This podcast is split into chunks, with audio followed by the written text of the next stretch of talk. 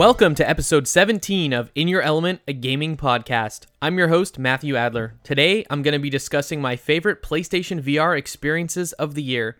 I'll stay away from spoilers, of course, but I want to give some mini reviews of each title so you can determine if it's something you would be interested in checking out. If you don't have a PlayStation VR or are on the fence about getting one, this episode will still give you plenty of insight into what makes this hardware so magical. Before we begin, I'd like to take a moment to let you know where you can find In Your Element online. My website is inyourelementpodcast.com. You can find me on Instagram at In Your Element Podcast. You can find me on Twitter at IYE Podcast. And if you enjoyed the, the podcast, visit patreon.com slash in your element and support at the $1 level or above to receive all future episodes early, gain exclusive access to the In Your Element Discord server to hang out and chat with myself and other elementalists, be eligible for giveaways, attend patron hangouts, and more. And if you have any questions for the show, email me at hello at inyourelementpodcast.com. I'll answer your questions on the next episode of In Your Element. Let's jump into some news for the week. Super Smash Bros. Ultimate launches tomorrow, December 7th on Nintendo Switch, and I couldn't be more excited. Nintendo has done a great job hyping this game up over the past year, delivering new content and experiences throughout E3 and various Nintendo Directs. And since the review embargo lifted today, we've gotten our first look at how this title stacks up against the previous titles. Currently, as of this time, Smash Bros. Ultimate is sitting at a 93 on Metacritic and a 94 on OpenCritic. At one point, it was the highest rated Super Smash Bros. game of all time on Metacritic when it was uh, up one point at 94, but since then it's found a cozy resting place at 93, which ties it with Super Smash Bros. Brawl on Wii. For comparison, the original Super Smash Bros. for N64 has a 79 on Metacritic, Super Smash Bros. Melee, regarded by many as the gold standard for the Smash series, is sitting at a 92. As I mentioned already, Super Smash Bros. Brawl for the Wii was previously the highest rated entry in the series at 93. And the most recent entries, Super Smash Bros. for Wii U and Super Smash Bros. for 3DS, currently sit at a 92 and 85 respectively. So, when the dust finally settles on Smash Ultimate, it seems it may in fact be the best entry in the series, which is fitting for its name. I can't wait to try out all the new characters myself, as well as the World of Light mode. Tweet at me and let me know what you're excited for most in Smash Bros. Ultimate at IYE Podcast. I'd love to hear it. Second news story for the week is that Rockstar has officially announced they will be reevaluating Red Dead Redemption 2's online economy after it got a lot of negative feedback from individuals finding it difficult to make any money and having items priced significantly higher than they were in the single player campaign. If you previously spent in game currency on an item that has since been discounted, you will receive a refund automatically in game. Rockstar has also announced that anybody who has participated in the online beta from November 27th until midnight tonight, which is December 6th if you're a patron with early access, you'll be awarded $250 of in game currency and 15 gold bars, which is the premium currency in game. They also mentioned that they will be continuously balancing Red Dead Online based on community feedback. So far, I've only played a few hours of Red Dead Online last week when it launched, it wasn't the most groundbreaking thing I've played, but it definitely wasn't terrible either. I imagine I'll return at some point in the future when it's fleshed out a bit more and once I've created a posse.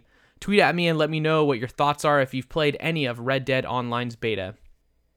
And finally, just going to run through some quick news headlines that are pretty straightforward. Tonight is the Game Awards if you weren't aware. It will be airing at 5:30 p.m. Pacific Standard Time on Twitch, YouTube, Twitter, Facebook, and more. Expect a lot of announcements, some of which have already been teased or potentially leaked, including a new post-apocalyptic Far Cry game and a possible remake of Crash Team Racing.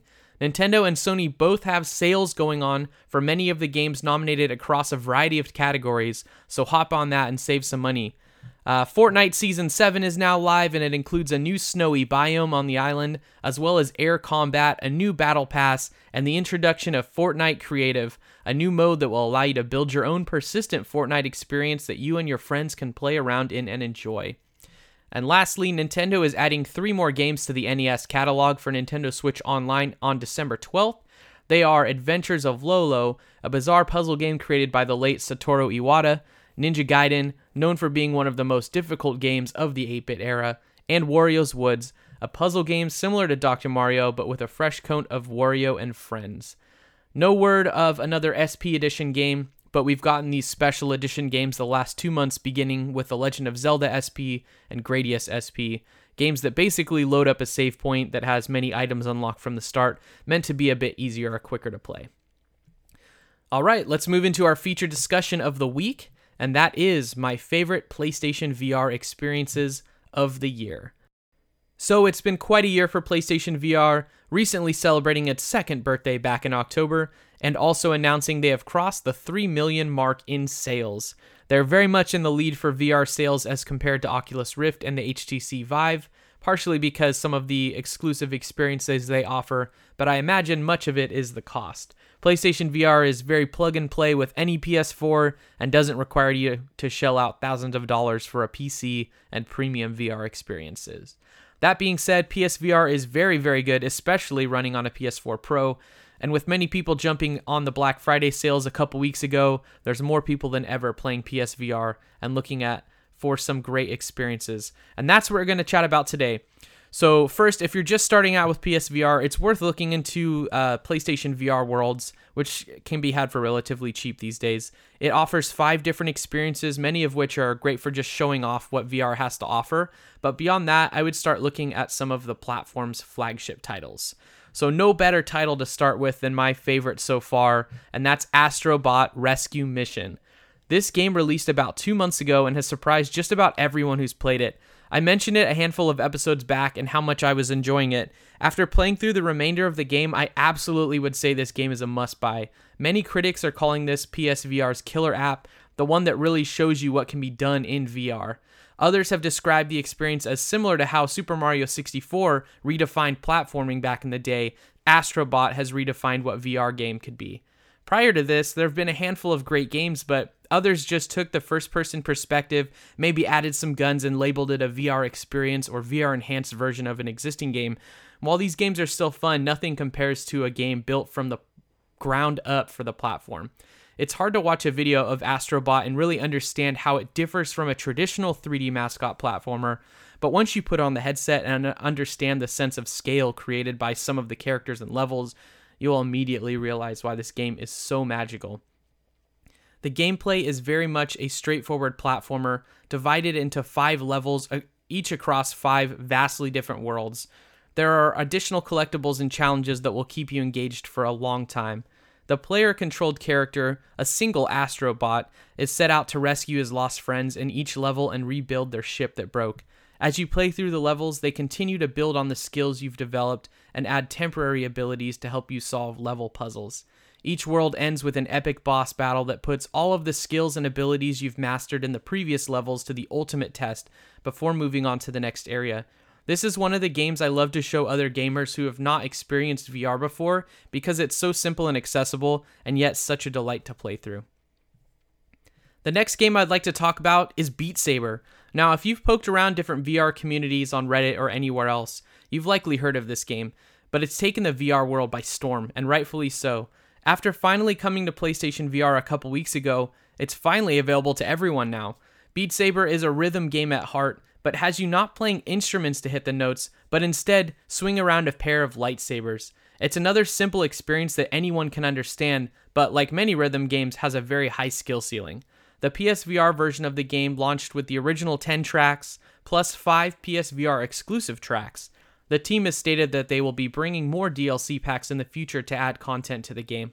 The only downside to playing Beat Saber on PSVR is that we don't have access to the mods that the PC community has developed, since the PlayStation is a closed platform. That being said, the base 15 songs are a blast to play through. They'll have you trying to best your score against yourself, other friends, and everyone else online.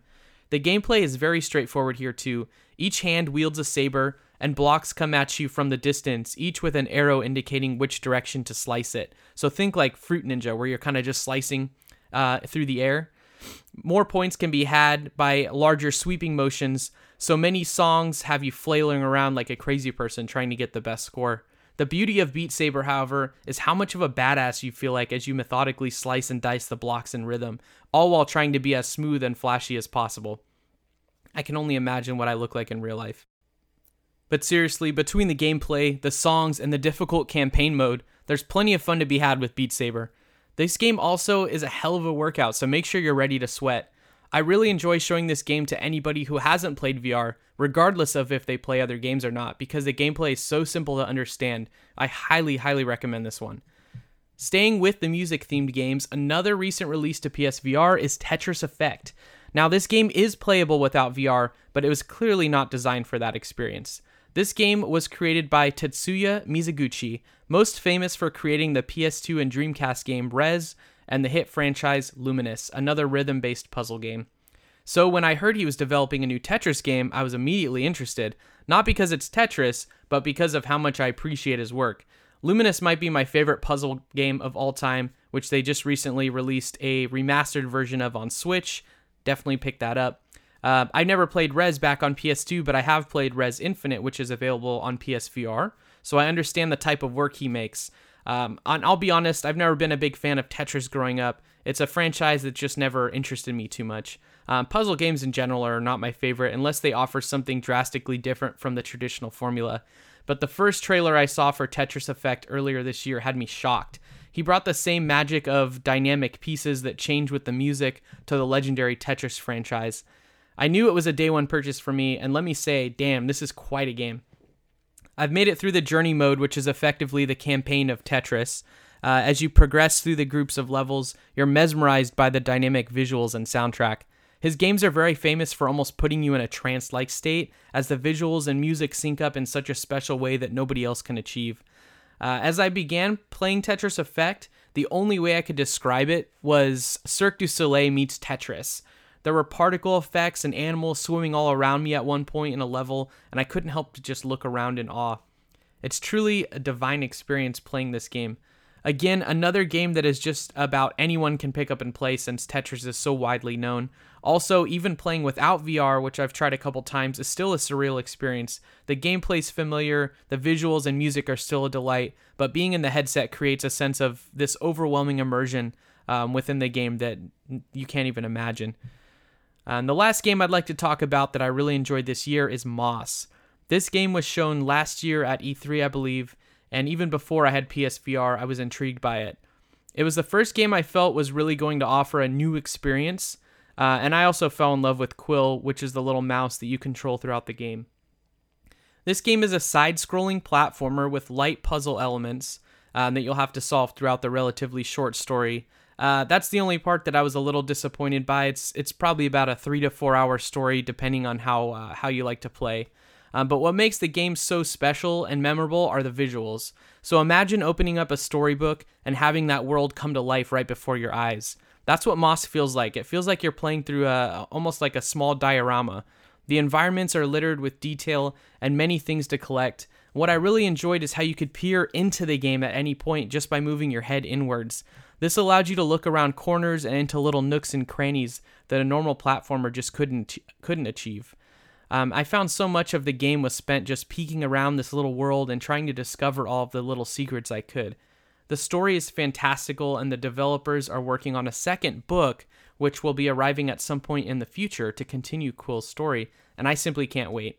I had my girlfriend Emily play this game a bit, and she loved it too. This is a wonderful game to show your friends and family, also, as the gameplay is relatively simple.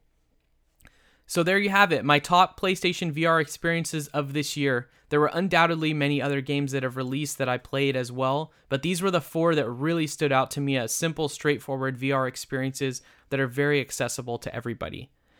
All right, well, that's it for this week. If you have any questions for the show, email me at the email address hello at inyourelementpodcast.com. I'll answer your questions on the next episode. Don't forget to subscribe to the show on Apple Podcasts or whatever podcast service you use to listen to In Your Element. Also, take a moment to drop a five star review on iTunes or in the Apple Podcast app, as it helps with discoverability for the show. And lastly, if you enjoyed this episode, visit patreon.com slash in your element and support at the $1 level or above to receive this episode as well as all future episodes early, gain exclusive access to the In Your Element Discord server to hang out and chat with myself and other elementalists, be eligible for giveaways, attend patron hangouts, and more. Until next time, see you later, elementalists.